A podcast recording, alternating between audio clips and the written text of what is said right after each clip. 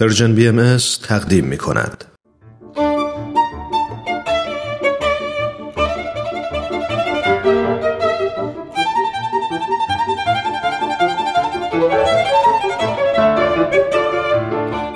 سپهر سخن فصل اول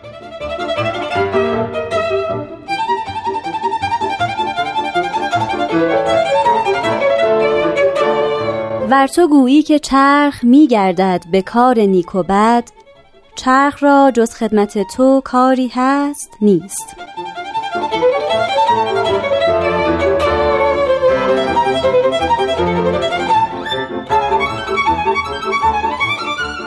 شنوندگان دوست داشتنی رادیو پیام دوست وقت شما به خیر. من نیوشا راد هستم. این سپهر سخنه که شما در حال شنیدنش هستین. برنامه‌ای که در اون استاد بهرام فرید برخی از نصوص و آثار حضرت بهاءالله پیامبر بهایان رو توضیح میدن و ما رو با اونها بیشتر آشنا می‌کنن. با ما همراه باشین لطفاً.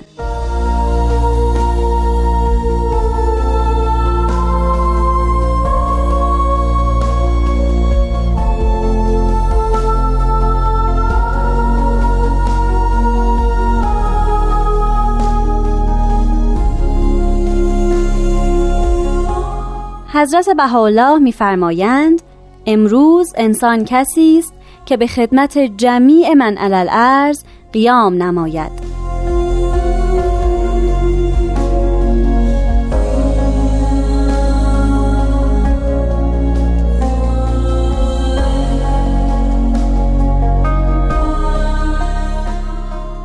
شنوندگان عزیز همونطور که در بیان حضرت بهاءالله شنیدیم صحبت از انسانی است که امروز معنایش خدمت به جمیع من علل ارز است.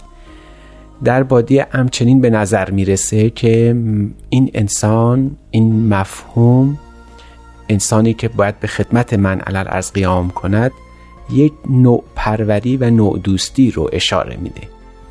یعنی اینکه انسان دوست داره همه ابنای عالم باشه به اونها محبت کنه دوستشون داشته باشه.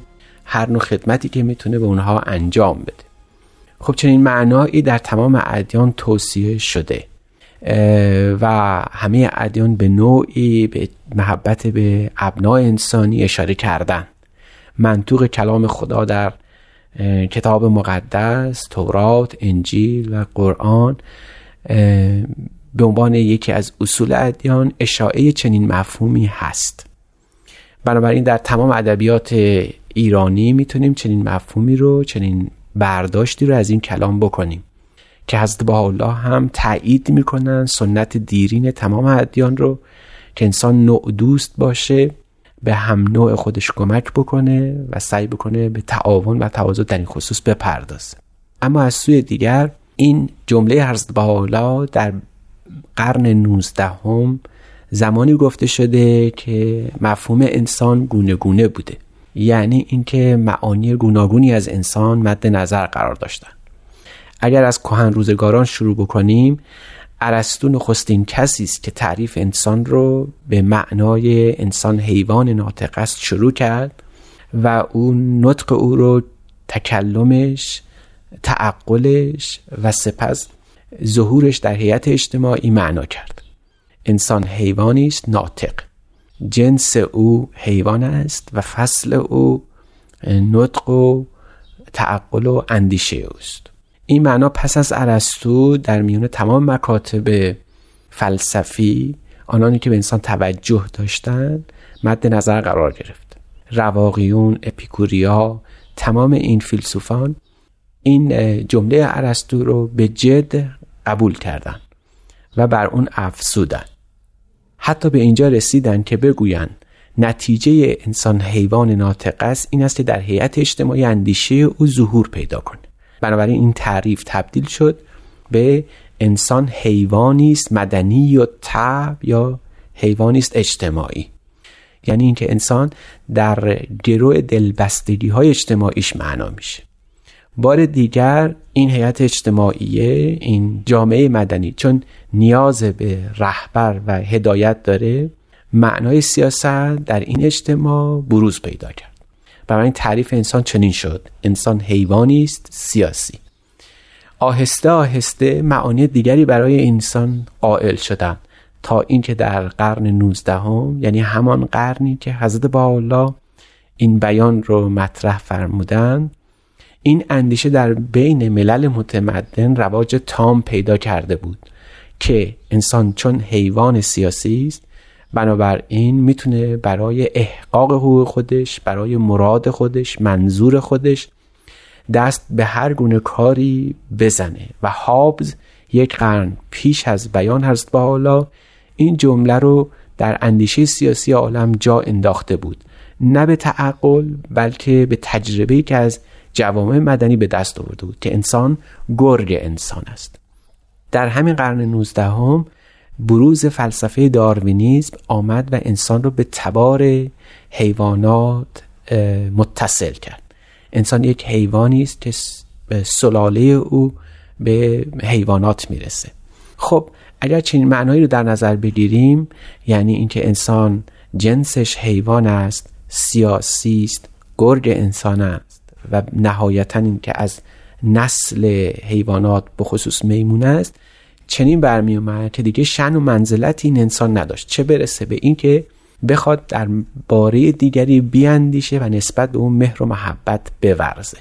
برای حضرت حالا اینجا در این قرن صحبت از انسانی می‌کنن که دو مرتبه به منزلت و مقام حقیقی خودش دوباره برسد و اون رو باز بیابد. حضرت حالا می‌فهمن انسان امروز کسی است. حضرت باولا هرگز به معنای مطلقیت انسان در یک ارزش خاص در دل زمان قائل نیستند. نمی شود برای انسان ارزشی بیافرینیم و او را ابدی بیانگاریم. چون انسان در زمان زندگی می‌کنه نیاز به تطور زمانه. چون در زمان زندگی می‌کنه و با تطور زمان تغییر می‌کنه پس نسبتش به هستی نسبتش به طبیعت و نسبتش به تمام ابناع انسانی لابد تغییر خواهد کرد. برای در این زمان انسان نه حیوان است بلکه انسان خود انسان است که فصل مقوم او خود انسان است روح انسانی است. تبار او به ساحت قدسی و الهی برمیگرده. از این رو انسان در نسبتش با خداوند و نسبتش با حقیقت ازلی تعریف میشه.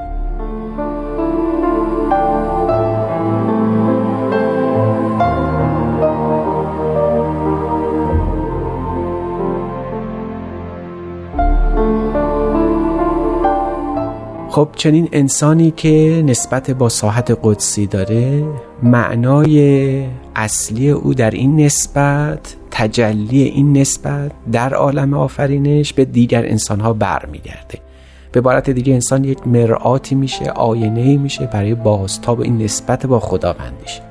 برای اگر منزلت انسان در روح اوست و روح او نسبت به خداوند داره روح او باید این نسبت رو در عالم هستی جلوگر کنه. چنین جلوهی در وهله اول به دیگر انسان ها باید برگرده. برای انسان ها دوستدار هم هستند نه از این حیث که شایسته دوستی هستند که این هم هست. اما بیش از این به خاطر اینکه محبت خداوند در قلب انسان جلوه کرده بعد این محبت رو به عرصه هستی بار دیگر ظاهر کنه. از این رو حضرت بالا میفرمایند انسان الیوم کسی است به خدمت جمیع من علل ارز قیام نماید. بنابراین انسان نه تنها باید به هم نوع خودش فارغ از جنس و زبان و رنگ و مذهب و ملتش کمک بکنه بلکه او رو باید آینه تمام ایاری از اون روح خداوندی ببینه. برای هر انسانی به فطرتش صاحب روحی است که می‌سازد انسان به خدمت چنین انسانی قیام بکنه. حضرت با میفرمایند که نه تنها چنین است بلکه ای بسا خوشا به حال آن انسانی که صبح که از خواب بر میخیزه در فکر خدمت همه امت ها باشه. در بیانی حضرت با می میفرمایند تو بال من اسبه قائما علی خدمت الامم. پس اگر سر از بالین بر می داریم سهرگاهان به این نیت است که به نوعی خدمت به همه انسان ها انجام بدیم. در جای دیگه هست با حالا صدهایی رو که برای خدمت به نوع انسانی هست رو یکا یک می شکنن اگر دین مانعی است برای اتحاد مردم برای خدمت کردن به مردم حضرت با این چنین دینی رو که چنین مانعی باشه از میان بردن. اگر وطن باشه چنین وطنی رو ناچیز شمردن. اگر زبان باشه معتقد به وحدت زبان هستند پس خدمت به نوع انسانی مرزی نمی‌شناسه حدی قائل نمیشه. چنانکه حضرت بهاءالله در لوحی که مبانی حکمت بهایی فلسفه بهایی در اون تدوین شده یعنی لوح حکمت بیانی دارند که به صورت شعار امر بهایی در آمده. لیس الفخر لمن یحب الوطن بل لمن یحب العالم. این صد اصلی که اوج وطن پرستی در قرن 19 هم بود در این بیان حضرت بالا شکسته شد وطن پرستی یک افتخار هست یک ارزش والا و بسیار گرانقدر هست. اما هرگز نباید مانع بشه که انسان از محبتش به نوع انسان و به کل هستی به کل عالم دریق کنه و اون رو محدود بسازه. برای حضرت حالا وقتی فرمودن که خوشا به حال کسی که انسان باشه و انسان کسی است که امروز به خدمت جمیع من عرض قیام بکنه به عبارت دیگه فروپاشی یک عصر جداییه که در قرن 19 هم به اشد قوا خودش رو ظاهر کرده بود. نیچه در همین قرن گفته بود که انسانها به فردیت خودشون در دل نظام دموکراسی بیش از پیش از یکدیگر دور میشن و از همین جهت هر نوع دموکراسی حتی لیبرال دموکراسی که امروز ندای اون به جمعی عالم رسیده یک مانع بزرگ برای دوست داشتن نوع انسانی. بنابراین حضرت حالا در اینجا همه صدها رو برای دوست داشتن انسان از میان بردن. الیوم انسان کسی است که به خدمت جمعی من الارض قیام نماید.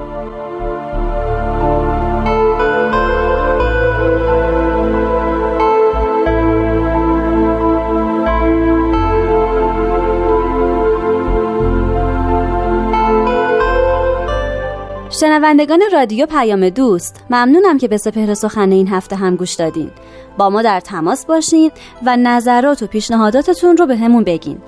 همچنین شما می‌تونین به همون بگین که دوست دارین به کدوم یکی از آثار باهایی در فصول بعدی سپهر سخن پرداخته بشه. من نیوشا راد هستم و به اتفاق استاد بهرام فرید و تهیه کننده این برنامه پارسا فنایان روزگاری خوش براتون آرزو می‌کنم. خدا نگهدار.